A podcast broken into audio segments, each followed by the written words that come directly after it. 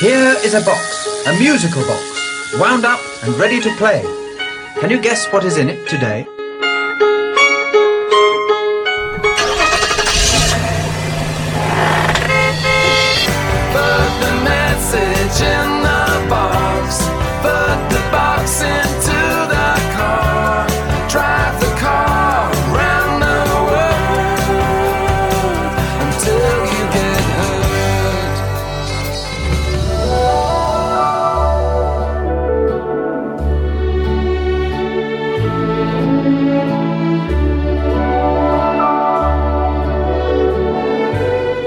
Now, before the news and weather, here is the shipping forecast issued by the Meteorological Office at 1400 hours Greenwich Mean Time.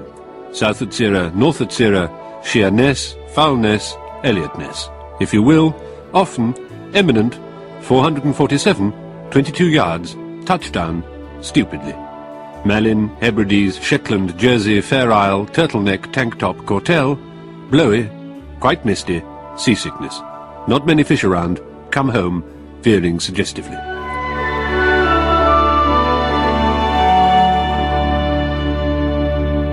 Welcome to Box 39 with me, Bill Lawrence. This is the magazine of music, humour, and chat here on Colne Radio and, in fact, across the whole world. Because today we're taking a walk through history to investigate the ancient river port of the Hythe, which once was a small separate hamlet just to the southeastern side of Colchester, and which, over the centuries, has been vital to the life, the wealth, and the development of Colchester, and which is now a suburb of Greater Colchester itself. And today, in our post industrial 21st century landscape, the Hythe is now undergoing significant regeneration, starting a new and exciting chapter in its existence.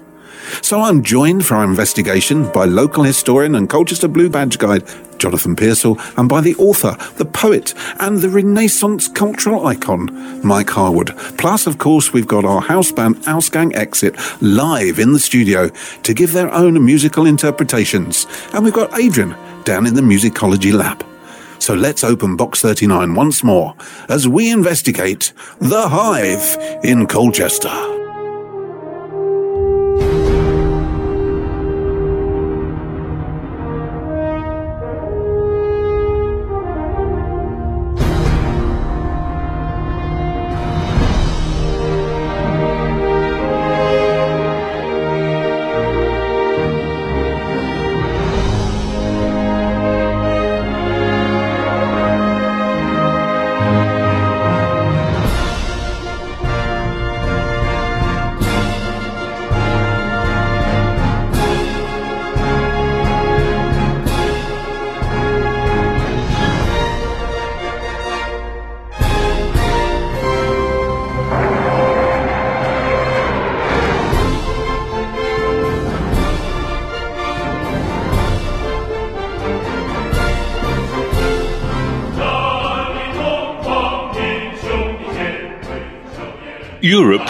Completely unknown until it was discovered by Chinese sailors in 3000 BC. The ship's logs called it the Great Fog, and consequently the Chinese did not discover Africa or Spain or France or Cornwall, but remarkably first made landfall in Europe at the Hythe on the River Colne near Colchester. The name the Hythe is a Bronze Age Anglophonic phonetic corruption of the Chinese word for the land that loomed up out of the mist. They were content with just establishing an enclave and a trading post, which flourished for 2,000 years until they mysteriously left in 1000 BC. This chapter of history is largely forgotten now, although historians and landscape archaeologists point to northeast Essex's large number of Chinese restaurants, along with paper-making, printing and gunpowder businesses, and of course the compass, for which we have to thank Chinese ingenuity and the inspiration of the Great Fog.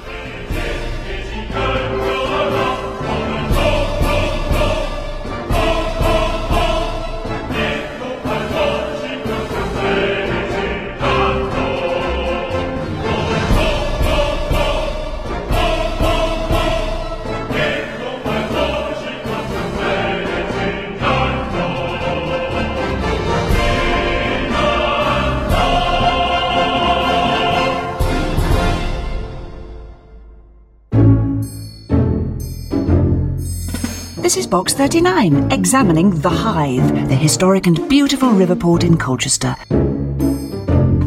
With Bill Lawrence, Mike Harwood, and Jonathan Pearsall.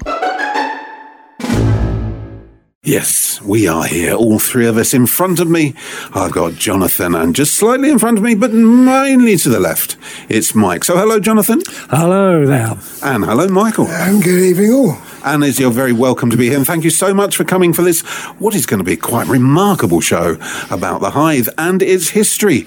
And of course, that was Adrian coming live from the Music Library, which of course is in Studio 4 on the second floor, with um, a sort of an alternative, I suppose you'd describe as an alternative view of history, which I, have not heard that one before. Have you heard that one before, Jonathan? Uh, no, no, but I can see some links to later history I can pick up on, actually. Yeah, yeah. So thank you very much for your historical input there, Adrian. Now, Mike, give us a general description of the Hythe. Uh, yes, the Hythe is a former industrial area one mile to the southeast of Colchester, located on the banks of the River Colne, adjacent to the London Clacton nearby station of Wivenhoe.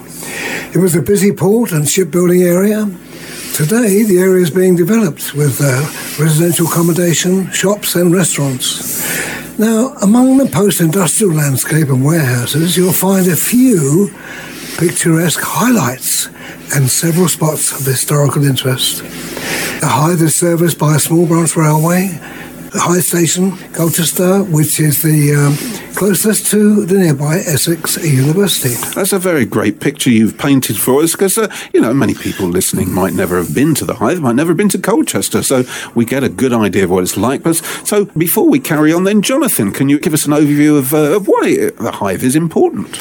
Well, I think the Hythe is important for the history of Colchester and to an extent to uh, East Anglia the port of Colchester has, well, at Hythe, has been in existence for over 2,000 years. River rises in Cambridgeshire, uh, runs 38 miles almost entirely in Essex until it reached the North Sea at Brightlingsea. The thing about the Colne is historically, and it's the same for so much of Britain's history, is that the riverine and coastal trade over the centuries has always been the best way of moving uh, goods by water. And certainly before railways and better roads became into being. And far as Adrian is correct, certainly the Chinese must have sailed up the River Colne and started their um, takeaway businesses. I have to, that's an interesting new idea. I'll have to check up on that. Right, thank you for those introductions. We've also got, of course, Ausgang Exit. They're here in the studio. The boys and the girls have made it. And uh, they've been writing some stuff, uh, as always. They've prepared something very specially, bearing in mind the theme. They've taken their sort of inspiration, uh, their musical um, je ne sais quoi has come from the Hythe. And this one is called Climbing Up on Old Hythe Hill.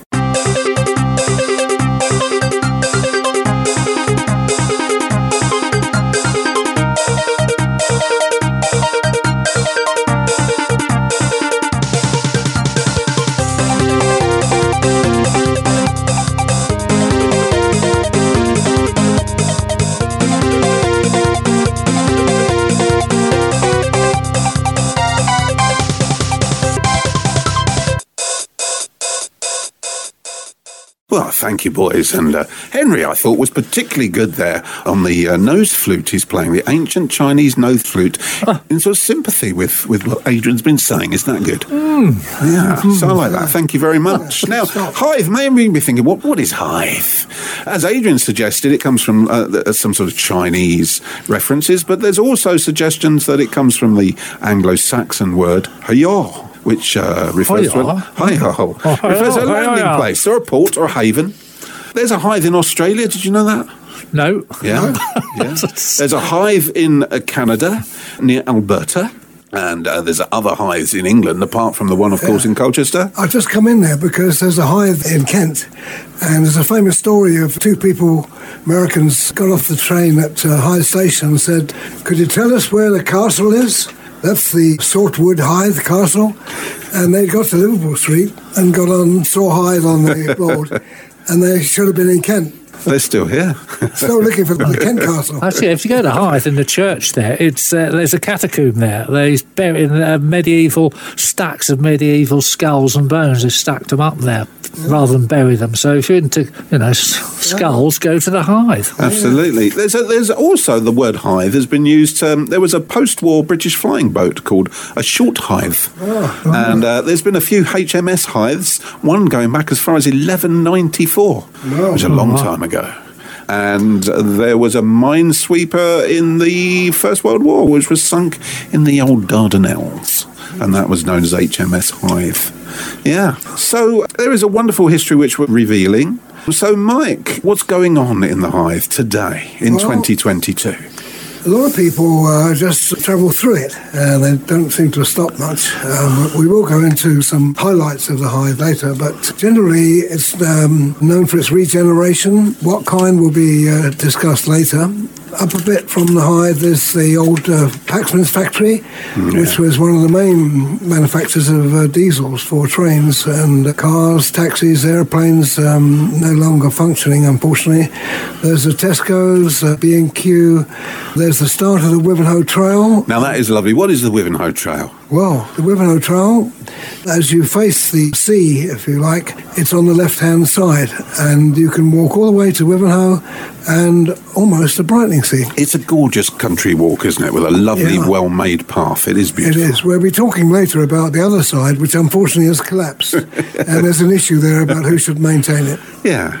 There's a wonderful car breakers yard as well. I- I've got a few bits from there in my time. And uh, there's lots of new houses in there. The accommodation for the university, I think, is a big feature of the Hythe, isn't it? Yeah, I mean that's a positive thing because it's activity, more students around. Um, later again, we might be talking about the integration of uh, community in terms of the Hythe. okay. It's Okay. an interesting one. Well, look forward to that. So we're going to pause, and uh, you know, you, if you look carefully, the Hythe reveals many secrets. It shines many lights on the wonderful tapestry of the history of Colchester and of North East Essex, Roman England, Norman England, as well as, I suppose, the great exploding wealth of industrial Victorian Britain and beyond. So let's take a short break and listen to Enya and her song Orinoco Flow.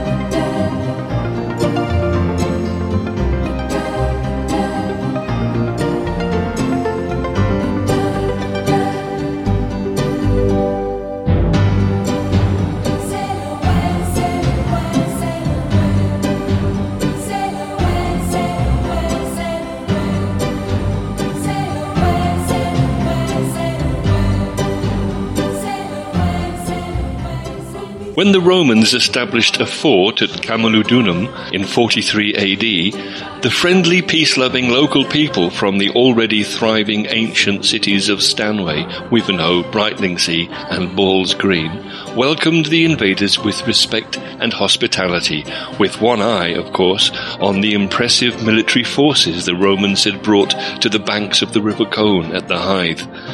They agreed to stage a great feast. The local people would bring the food and mead, and the Romans would bring Mediterranean wine and organize the music. The Roman military orchestra had drums, stringed instruments, and various woodwinds. For fun, the locals dosed the orchestra members with copious amounts of magic mushrooms that they'd found on a local golf course. The copyright on the resulting spontaneous performance by the inebriated Roman musicians finally expired in 1988, and an Irish musician called Enya immediately recorded a cover version of it, which he called Orinoco Flow.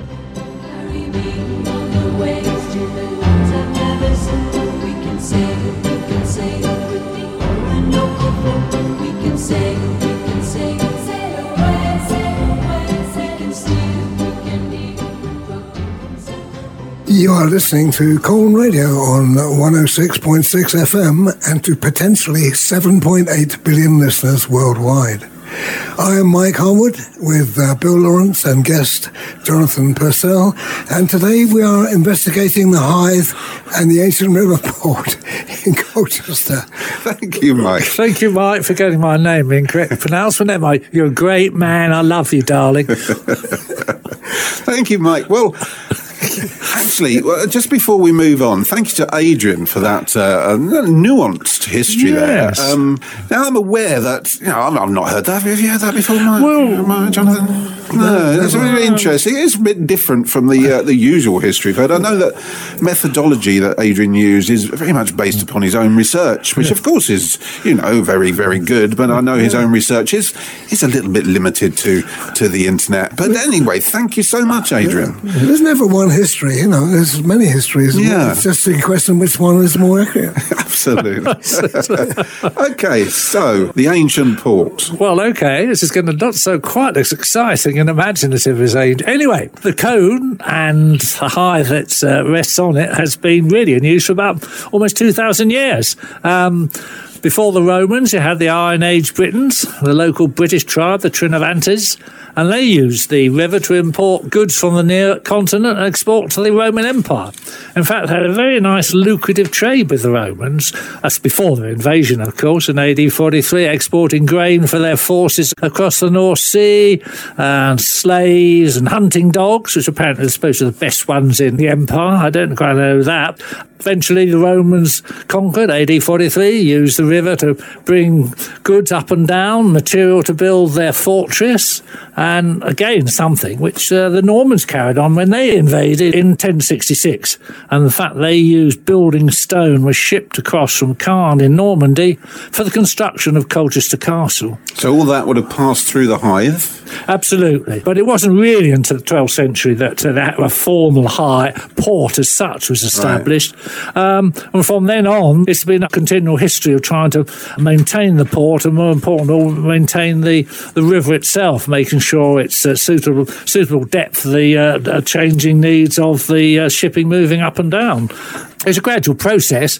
The key thing was to actually dredge the channel on a continual basis because natural process of any river is to silt up. How would they have done that? Well, basically, it would have been fairly simple digging out as, as it, when the tide went out. Should I, perhaps Yeah. I should have mentioned is tidal Yeah. up to the Hythe, so they could. I don't know. Perhaps they put the local bad boys down there, dig out the Hythe, keep it uh, dug out that way. But it's important that it is tidal because it, I mean, it changes the Hythe enormously, doesn't it? That the, the, the river can completely go out. It's, ju- it disappears to a trickle, doesn't it? Well, well, absolutely, and you can see lots of uh, 20th century debris at the bottom. It's really quite exciting, absolutely. But that has been a bit of a problem. Uh, but gradually, the, the port has to adjust to that, and sailing ships coming in and out took account of whether the tidal flow and so on. so where did it all go wrong? Why is it not still a thriving port today? Well, eventually it was that ships got bigger and bigger. They got to a certain stage where they could dig out the river so much. But really, we're talking about into the late 20th century, actually, and some of the last big rivers, uh, uh, modern ships that were coming in in the 1980s. But eventually it was unusable for modern vessels, and the port was closed in practical terms in 1986 and formally in 2005. Yeah, but there's something there that's, uh, you know, it- Colchester has got three stations. It's quite remarkable. The little town has three stations, and one of them, of course, is at the Hythe, isn't it? And that must have been significant. Oh, absolutely. I mean, the thing is, we, we mustn't forget the river was important, but so were railways. When the railways really came in in the early uh, early 19th century, in many ways, it gave a great boost for the port because coal would have been shipped in up up the uh, up the river and, transloaded onto uh, rail wagons and so on, and also export of goods out of uh, through the Hythe, particularly things like agricultural goods, stuff from Paxmans, uh, agricultural machinery grain and so on and so forth. So it did reinforce and help the the uh, port itself. So yeah, hence that's why I have the Hythe uh, railway station there. So, in, in part of our painting of our picture, we can paint a, a, very big history uh, for that ancient port. Absolutely, and uh, just to endorse what Jonathan was saying about the uh, relative size of the cargo vessels, because I was in Wivenhoe in the 70s and 80s, and if you're standing there, I was, I was standing there one time about 11 o'clock at night, and this beautiful, uh, large, relatively uh, cargo ship went past, and they were very frequent. Yep, absolutely. Well, we're going to continue our theme, our musical theme, which is to do with boats and all things to do sailing. And uh, this is a wonderful piece of music called Sloop John B. And of course, it's by the Beach Boys. We come on this sloop, John B. My grandfather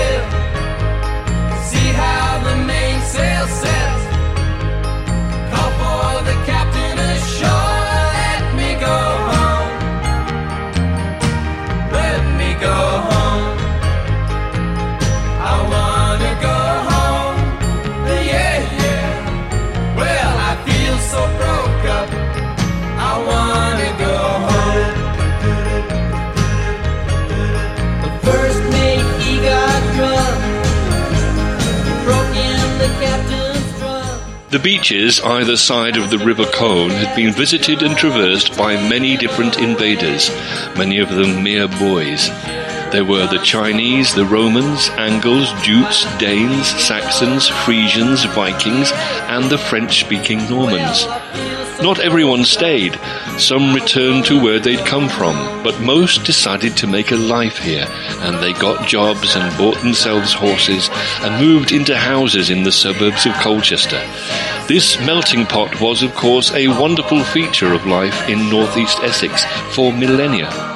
There was a downside too, though, one that is sometimes overlooked. Places like the Hythe embody a certain faint sadness in many of the local people descended from settlers and invaders. For 5,000 years, the local residents of the Hythe would look out to sea, or perhaps if they didn't have time to go to the shoreline, they'd look into the River Colne and think of the lands their forefathers had left, and think of the homesickness, the sadness, the sense of loss and displacement, the passing centuries. Having said that, the bright red TS Colne lightship moored on the King Edward Quay does much to cheer everyone up. This is the worst trip I've ever been on. Hoist up the John B. Hoist up the John B. See how the mainsail Box 39? What's in it then?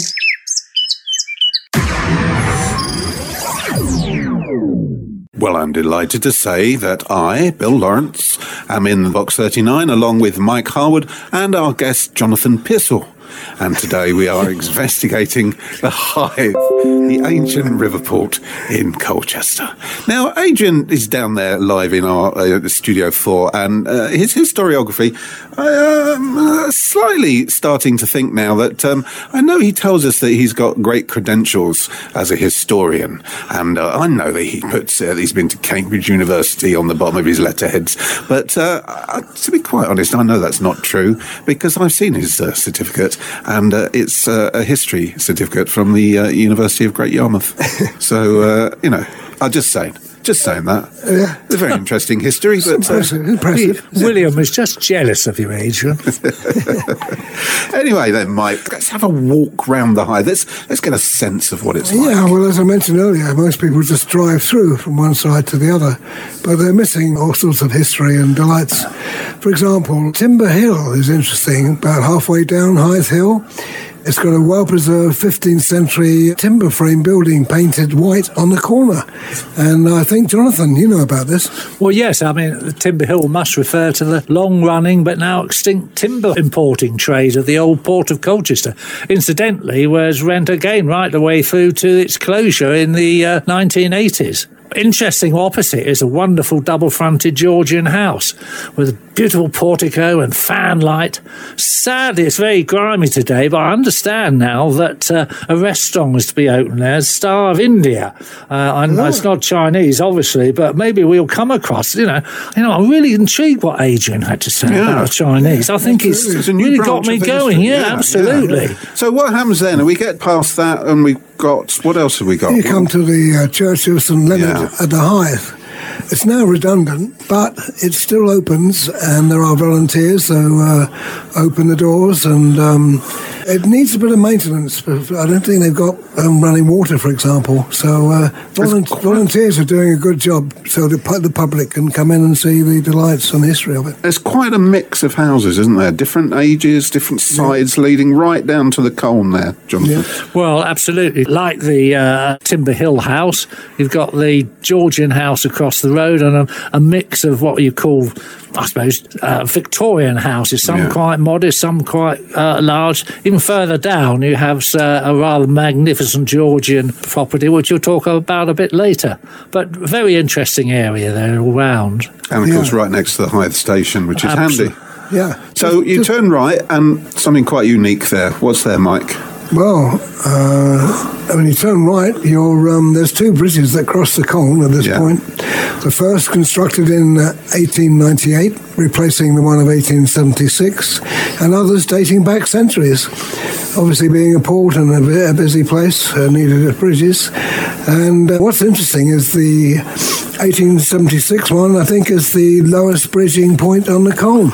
It remains a pedestrian bridge being replaced immediately alongside an angle by a road bridge constructed in 1968, if that's correct, Arthur? Yeah. What's interesting, the history of the bridge up and down the Colne there over the centuries, rows about who's to maintain them, and every now and again they might fall down, but uh, nothing changes much, does it? Well, we're going to ask Outgoing Exit to give us a second piece of music, and this is a bit that uh, Henry did see me earlier, and he said he's really, really loves this piece, and he's entitled this piece B&Q, oh B&Q, DIY and home improvement retailing company. You are gone from Lightship Way at the Hythe, but you will never be forgotten, as you've now reopened at the Stane Retail Park in Stanway.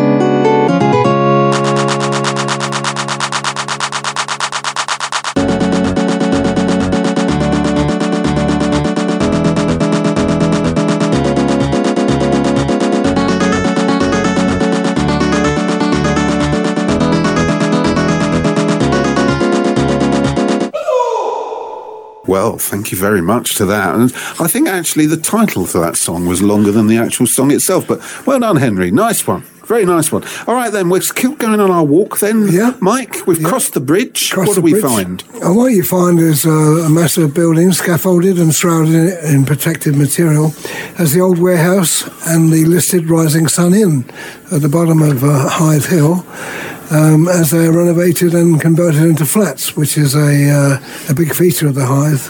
And um, looking straight ahead, you'll see the Hythe crossing with modern lifting barriers which replaced the original gates removed years ago. On the right is yet another pub that's closed, unfortunately, the Rising Sun. And on the left is a pillbox with a car parked just in front of it. What's the pillbox all about? Well, what's that car parked in front of it- Well, that's more there? to the point. Uh, yes. What's the, what's the pillbox So for? sadly, the pillbox is uh, now half buried and can only be seen by going into the yard on the left. So what would that be there for, Jonathan? Well, uh, being a bit of a pillbox nerd, I should go into several hours of discussion. It was a concrete block, was built in 1940 uh, uh, to guard against any invasion by the Nazis in the Second World War. And there's still quite a few of the old pillboxes and other defences around Colchester. And I'm have a word with Bill William, I should say, and hopefully I'll do a special show on pillboxes. Yeah, we're getting, getting back to the getting back to the getting Well, back, uh, who knows what, who the cars is? I- getting getting back to the pillbox in question of the Hythe. Apparently, um, you go into the yard, you still have to look over a steel fence and barbed wire, so the Germans would have had trouble. well, finding uh, them, they? absolutely, yes, yes. uh, Wow. So uh, is it, tell me, there is a connection between Norway and the Hythe, Jonathan. Yes, uh, something I discovered fairly recently that uh, in the late 19th century there was a, demand for ice uh, for you know preserving preserving materials and, and so on, and uh, it was before the invention of ice making machinery. So sh- ice was shipped from Norway in uh, vessels, and the ice was packed with straw. And it was amazing how, in fact, great quantities of it actually remained uh, unmelted, if you like. But eventually there was introduction of ice making machines from the United States, and of course that particular trade died away. But that's what makes the Hythe so interesting. You come across those little tidbits of knowledge and, and interest. It's um, great place, to high, for that sort of thing. So the last part of the last thing on our tour, Mike, you're going to Yeah. take us. We're we're still on the on the warehouse. Some warehouses there. Okay. On the left. What's that? Oh, that's a fantastic reclamation yard. Yeah. Is that the one? Well, I think the is um, might be under threat. Uh, so I hear. Only. Uh, Is that the one that's called word. Aladdin's Cave? You can get anything I from church pews to Yeah. uh, roof tiles, can't you? Yeah, and a friend of mine who's lived there for thirty years has he's heard that it might um, it might be closing. I don't know. Well, there's a lot Oh, of things really? closed. There's the Swan Public House that's closed, isn't it, down there? Yeah, Yep. Yeah, unfortunately do. Well, we're back on Hythe Hill. A lovely little tour there, Mike. Thank you very much for that. Uh, okay. Everything from ice yards to converted pubs, of course, and the pillbox. So let's listen to uh, another piece of music with the uh, theme of boats and the sea. And this is by Laura Fygi and it's called La Mer.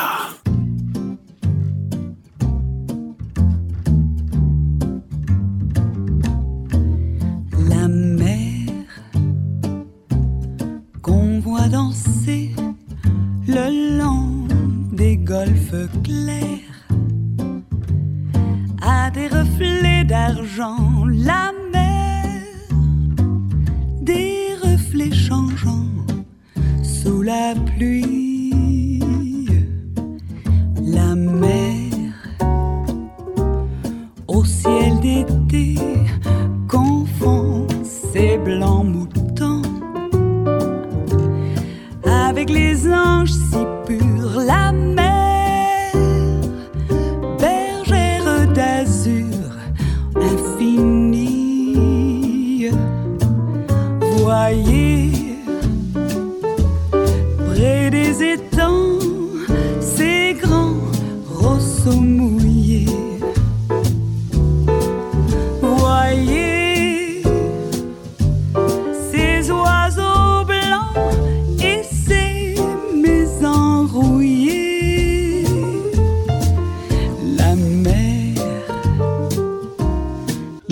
Conquest in 1066 caused a boom in French restaurants across northeast Essex, and the Hythe became famous for its classy bistros and Michelin restaurants, pushing out many of the Chinese restaurants that had been there for 4,000 years. This, of course, appealed to the educated tongues of the French-speaking Normans, but not to the local people, who had already developed their now familiar liking for tasteless fish coated in soggy batter and partially fried slices of greasy potato. On some subconscious level, the local people felt some inferiority because of all this, and so started referring to Norman food as la merde, the French word for the although typically the local Britons mispronounced it la mer, which means the sea. It is with a knowing tongue in cheek that Laura Fygi sings this traditional satirical song, La Mer, sung in the local Britons' pidgin French, which dates back to the heyday of the Hythes boulevard of fancy French restaurants.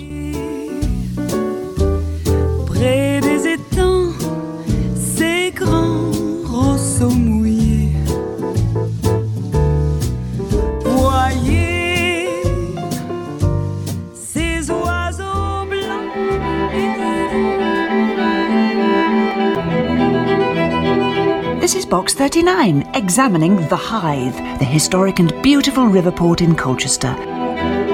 With Bill Lawrence, Mike Harwood, and Jonathan Pearsall. You're listening to Colne Radio. Six point six. Potentially Oh, Mike. seven point eight billion listeners worldwide. I'm Mike Harwood with Bill Lawrence and guest Jonathan Posal. and we're, today we're investigating the Hythe, the ancient river port in Colchester. Well, I'd just like to say uh, that uh, Adrian's historiography, I mean, his peer review process, he, he does talk about it quite a lot. He's very proud of his peer review process.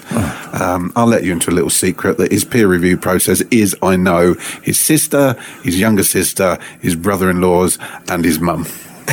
so, uh, you know, we've got to doubt where he's getting his facts. What do you, what do you think, Jonathan?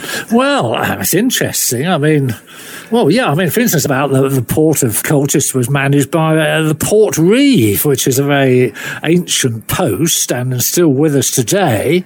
Um, but I understand research is suggesting that the, the origin is the fact Chinese. Is it, you know, Mount Reeve or something like that? but this is early days for that.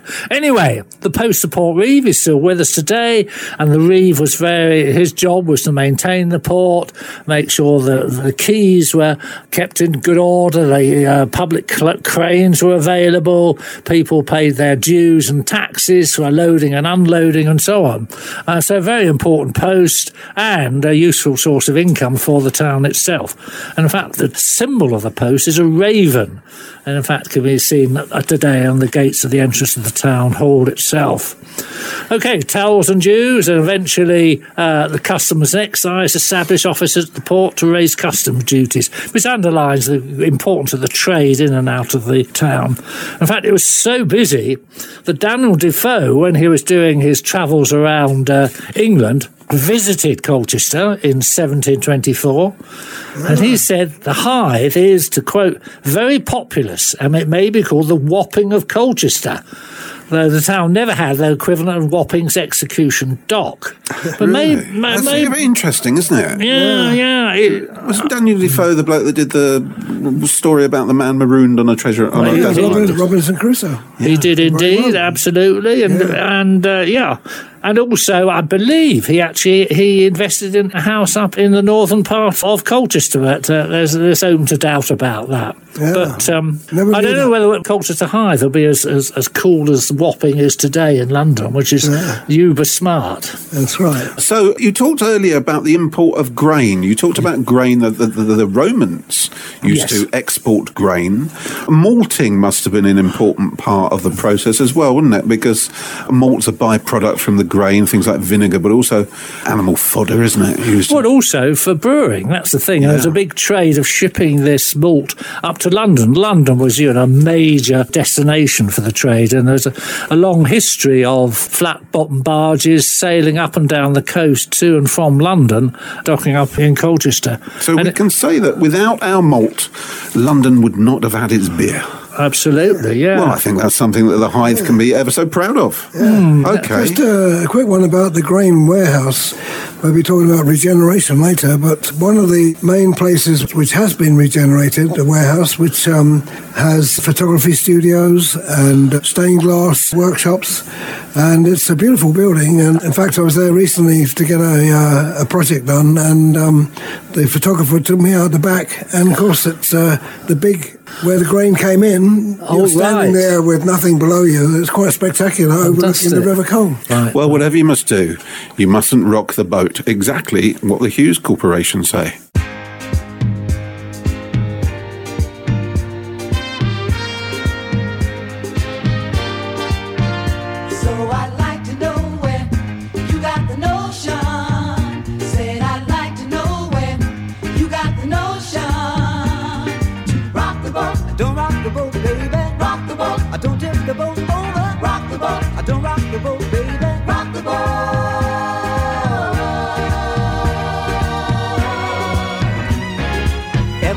Our voyage of love began, your touch has thrilled me like the rush of the wind, and your arms have held me safe from a rolling sea. There's always been a quiet place to harbor you and me.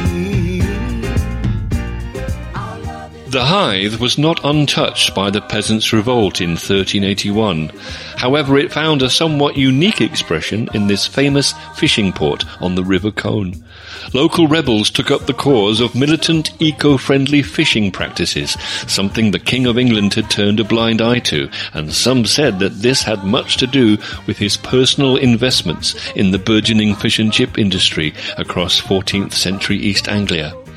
The rebels railed against damaging fishing methods and the destruction of seafloor ecosystems and habitats that had taken millennia to establish. Meanwhile, unsustainable practices like overfishing and the killing of countless non-target species which were caught unintentionally. To be fair, some of these problems were not going to become serious issues for another 650 years, but the rebels' hearts were in the right place. With the king's business interests under threat, he was merciless. Don't rock the boat was the message as he had the fisherman of the Hythe beheaded in 1382. So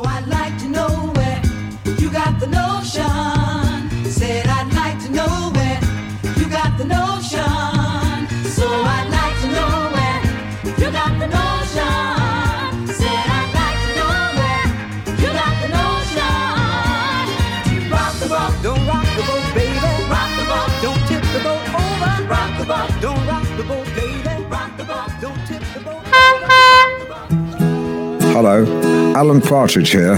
Every year, dozens of people in the UK injure, dismember, or cripple themselves through improper use of lawnmowers. So remember, wear sturdy footwear, keep your cable to one side, lay off the booze, and if you must strim, strim safe.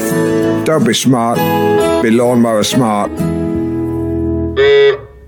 You are listening to Colne Radio on 106.6 FM and to potentially 7.8 billion listeners worldwide. I am Mike Harwood with Bill Lawrence and Jonathan Presell, and today we're investigating the Hythe, the ancient river port in Colchester. Well, I have to say that uh, running parallel to your inability to get Jonathan Post, per, uh, what is it? Pro- pros- pro- Proce- Jon- Jonathan name proper, properly done. Um, Adrian's historiography is getting. Uh, I mean, I've received quite a lot of texts just saying, uh, Adrian, you know, we've never come across this history before. Um, and and what is your history hat? Was one of the questions. And I'm not sure what history hat is wearing. I mean, the good thing about when you come in, Jonathan, is you've got a lovely history hat on, and you know I respect that history hat that you're wearing. And, and what do you think about his history? About his Adrian's history. Yeah. Well, you know, I, you know, there's no definitive history. It's an interesting one. Um, anyway, what do you say? I don't know what what's happening in the future, which is really good. I think. Yeah, tell us what, what's, what's the future going to be? I mean, the old warehouses, what they're, they're, they're going, aren't they? Well, fortunately, they're now being uh, renovated and converted into useful flats and so on, and also, which is good, into small units for the businesses. Because one of the great things about these sorts of areas, which are a bit run down, they do provide very cheap accommodation for perhaps new businesses getting going and so on. For instance, there's a pottery down there, and there's a guy who runs a uh, stained glass windows shop and so on, and you know, sort of rather dodgy looking um, motor repair shops and so on. And that all makes it rather nice. But yeah, things are definitely on the proof. Some of the uh, some of the building could be a bit better. The river's still tidal here. It'd be great actually if it could be dammed, and uh, you could have a, uh very pleasant frontage onto a, a fixed uh, waterway, as it were. Yeah, well, let's hope that, that they come up with something and it doesn't doesn't can become even more cheap accommodation for the university, Yeah. which is Uh, absolutely I not. do, I do know someone who's lived there 30 years and he's against it being dammed because it will become a arena for well off people. And he likes the fact that he can walk out and it's tidal and uh, Yeah. he loves the just imagining the depth of the mud. Yeah. Well, Outgoing Exit have promised us their third bit, and this is one of his jazziest pieces. Yeah, it was his phrase that he used. And this is called It's a High Density Riverside Development Love Thing, Baby.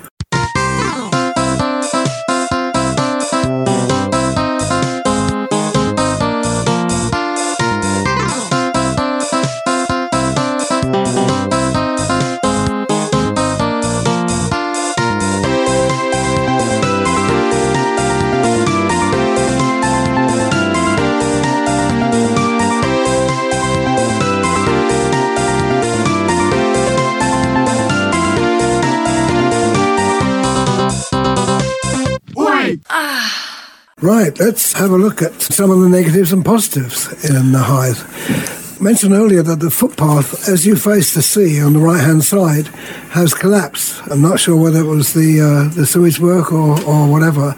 And uh, my friend, um, who's been there 30 years, thinks that there has been a campaign to get the uh, businesses to actually fork out the front on it and actually reconnect it. And um, it was like a green lung to Rowhedge, which you can no longer walk along. The sewage works has still not uh, sorted out how it operates. It uh, occasionally, if the wind's in the wrong direction, you get an unfortunate predictability, uh, and also the Haven Road um, floods at times at high tide. And there was a question about who's responsible for it, which is ongoing.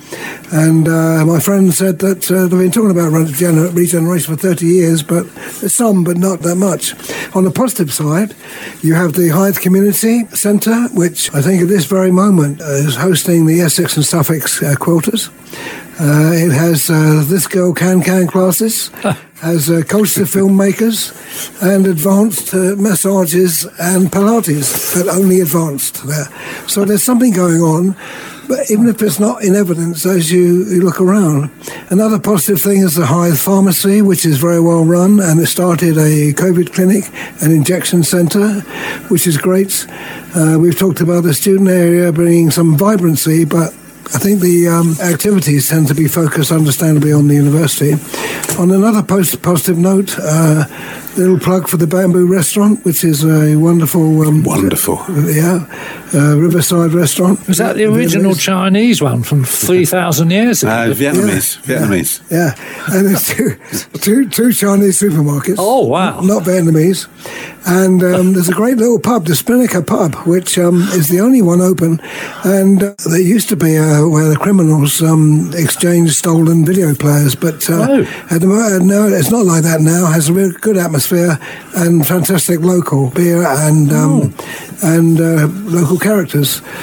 What a wonderful picture you paint, Mike, of a vibrant place with lots of individualism, lots of life, lots of character, lots going on. Absolutely, Absolutely. marvellous. Yeah. Well, it does you know what they say. This is all about Eve, and this is Martha's Harbour.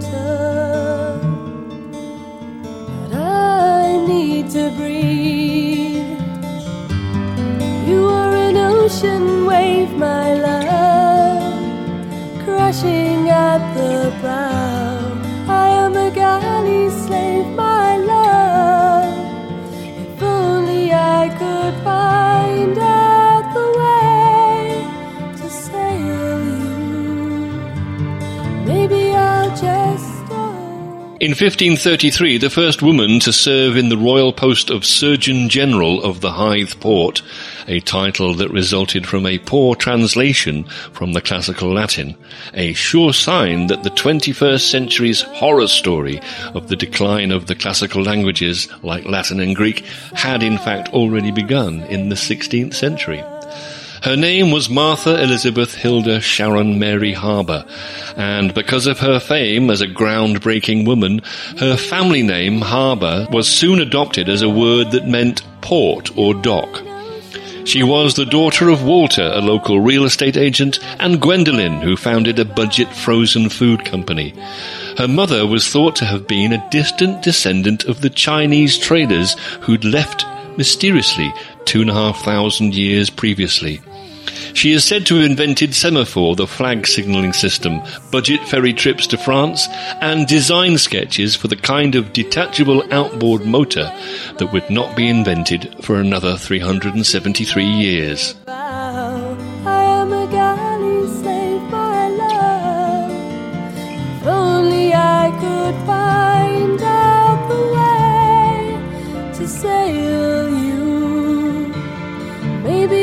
just.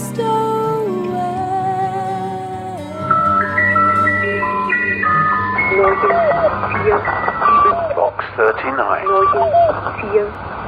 What's in the box? Open the box.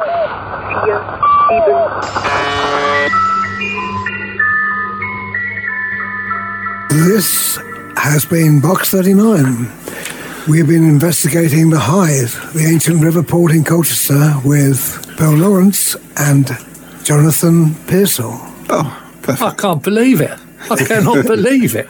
Well, Adrian, uh, considerable errors there, I'm afraid. Um, uh, the invention of semaphore, we'll give you that one. I think that is right. But uh, I wonder whether you need to adjust your history hat somewhat. But it's been a very interesting uh, uh, run through an alternative history of the Absolutely. Hythe. Now, we asked you for your comments. I'm delighted we've got a couple, time for a couple. Pauline Bush from West Mersea. Uh, I love your when you write in, Pauline. She says, I always think of the port as being the liveliest and most exciting part of any town. She says she grew up on the Isle of Dogs in London and her dad worked for the Port of London Authority there and she really misses the ancient and overcrowded slum houses with their cute outdoor toilets and comforting coal fires. And Pauline says, where today? Where today are the rat infested warehouses and unlicensed gambling dens and the children's playgrounds full of boggle eyed glue sniffers? Yeah, true. I don't know, Pauline. She says, We kids knew if you misbehave, the local policeman would deal with the problem by efficiently knocking your teeth out and sending you on your way with a packet of 10 Benson Hedges and a warning that he'd tell the Kray brothers where you live. And sadly, she says, it's all changed today, and now the area is full of hideous, well built, warm, and affordable housing with its trendy hot water on tap and microwaves creating a whole new generation of lazy scroungers and independent minded women. She says those old, once familiar streets now lie clean, and the local busybody councils insist on providing free education and healthcare for everyone, whether they want it or not. And Pauline finishes this quite long email by saying, It's political correctness gone mental, says Pauline, and if this happens to the Hythe, then I really will leave this country and go back and live in South Africa. Ooh. Wow, Pauline. Wow. hey. We've got time for one more, very quickly. Yeah, uh, we got Ron and Reggie from Brightlingsea, and um, they write that uh, we love the Hythe, and we used to push her dear old mum in her wheelchair from Brightlingsea, past Wivenhoe, down the Wivenhoe Trail, along the banks of the River Colne, all the way to the B&Q Overflow car park, where we would leave her snoozing in the sunshine while we had a quick couple of pints and a game of pool in the dog. We would then get the bus home and make the tea whilst Mum wheeled herself back to Brightlingsea along the beautiful reed-lined river path, hopefully getting back before it got too dark. Oh, wonderful. Wasn't Ronnie and Reggie Kray, was it? No, No, surely no. not. No. And we got one. We haven't got time to read Dave from Dave's Burger Bar. He just says uh, Dave uh, he loves the Hythe, uh, and it's got. A, he's been running his burger bar stall here for many years. And see, he says just to remind you, that's Dave's Burger Bar at the entrance to Stanway Golf Course, the home of the decent late night burger. With nice Chinese stuff on top, if you like. Lovely, it. nice sauce. well, thank you very much. That's the end of our show. I'd like to thank Mike Harwood, Jonathan Pearsall. I'd like to thank Adrian in the music library downstairs. I'd like to thank the boys and girls of Outgoing Exit. I'm afraid they've already gone because their last bus went about two minutes ago. And our last words on this show are from our listener, Donna from Norwich. And Donna has texted in to say she recently visited the Hythe as a part of a sailing weekend with her next door neighbour, Rory, and some of his mates from the fire station where Rory works. On her visit, says Donna, she nipped off to the coast at Brightlingsea for a spot of lobster fishing with Rory and the lads on their boat. They never forgot where they dropped their pot, says Donna, because it's where Donna tossed a large boy over the side. So, from high up here in Studio One on the fourth floor of Colne Radio Towers, looking out over the full and fertile lands of northeast Essex, it's time for us to close Box 39 once more. Be seeing you. Bye. See you soon. Be seeing you.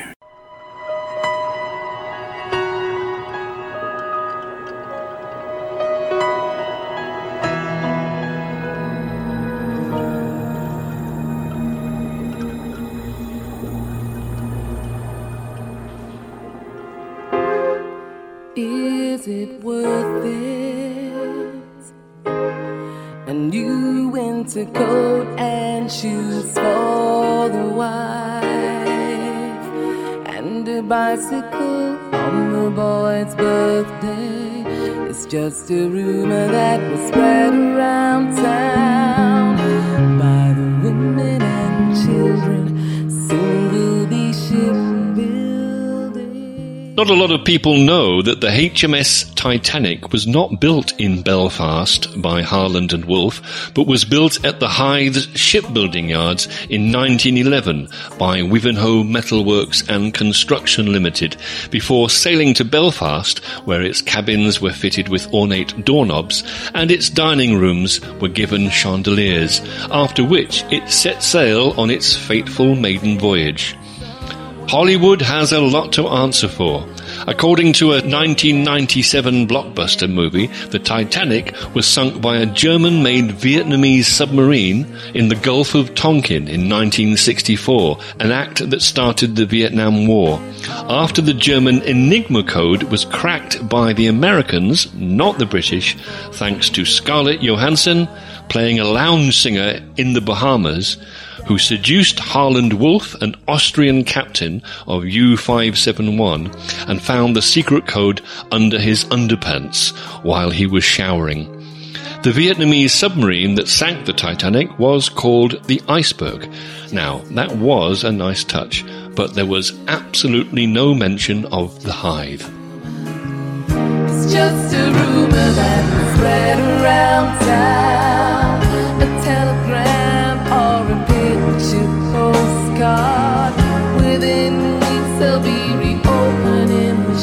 Shipyards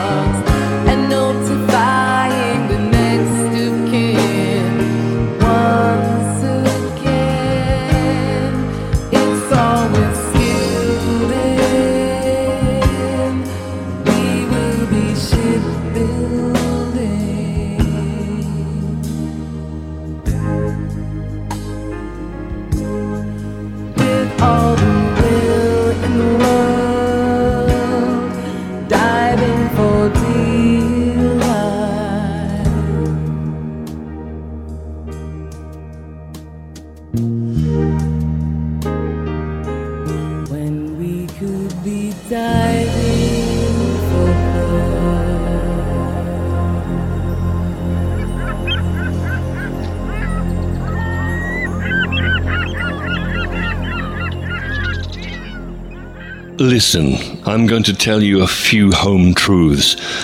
Ladies and gentlemen, I want to talk about dogs, literally, and pardon me if I sound a bit like a dog with a bone. One, we live in a dog eat dog world. Two, not everyone can be the top dog. Three, this is not an era when we can let sleeping dogs lie. Four, a story that is essentially dog bites man, no matter how it is framed, is never going to capture the imagination quite like man bites dog stories do. We live in an age of alternative facts, personal realities, and winners and losers. In this kennel we call the world, it's every dog for himself, or herself, or, shall we say, themselves. And whether we like it or not, these 21st century realities affect the way we frame our history, right down to the local history level. Jonathan Prusiel, Mike Harwood, and Bill Lawrence are all 20th century local historians. Bless their cotton socks. But these fine gentlemen have been overtaken by the harsh actuality of competitive local history as we find it in 2022. Towns like Wivenhoe, Stanway, and Brightlingsea, and conurbations like Colchester are locked in a battle to the death, a deathly dogfight, if you want, with each other, and to a greater extent with that cruel world out there beyond northeast Essex. Local history nowadays is a competitive field where a new generation of historians like me will do whatever it takes and tell whatever stories I need to tell to get people to stop off and have a ploughman's lunch and a pint and buy postcards and wander around looking to spend money in places like the Hythe in Colchester. And I'm willing to do what needs to be done. Local history is a battlefield strewn with winners and losers, dogs with their tails between their legs on one hand, and dogs with two tails on the other. Ladies and gentlemen, local historians need to go on the offensive. We need to make the world sit up and listen. And with the full support of Lord David Price's Global Digital Retail, I am willing to create the local interest stories that will make the world do exactly that. Box 39 is a Guppy production for Colne Radio and is committed to a varied, equitable, and truly inclusive output that properly reflects the ethnic diversity of our community audience.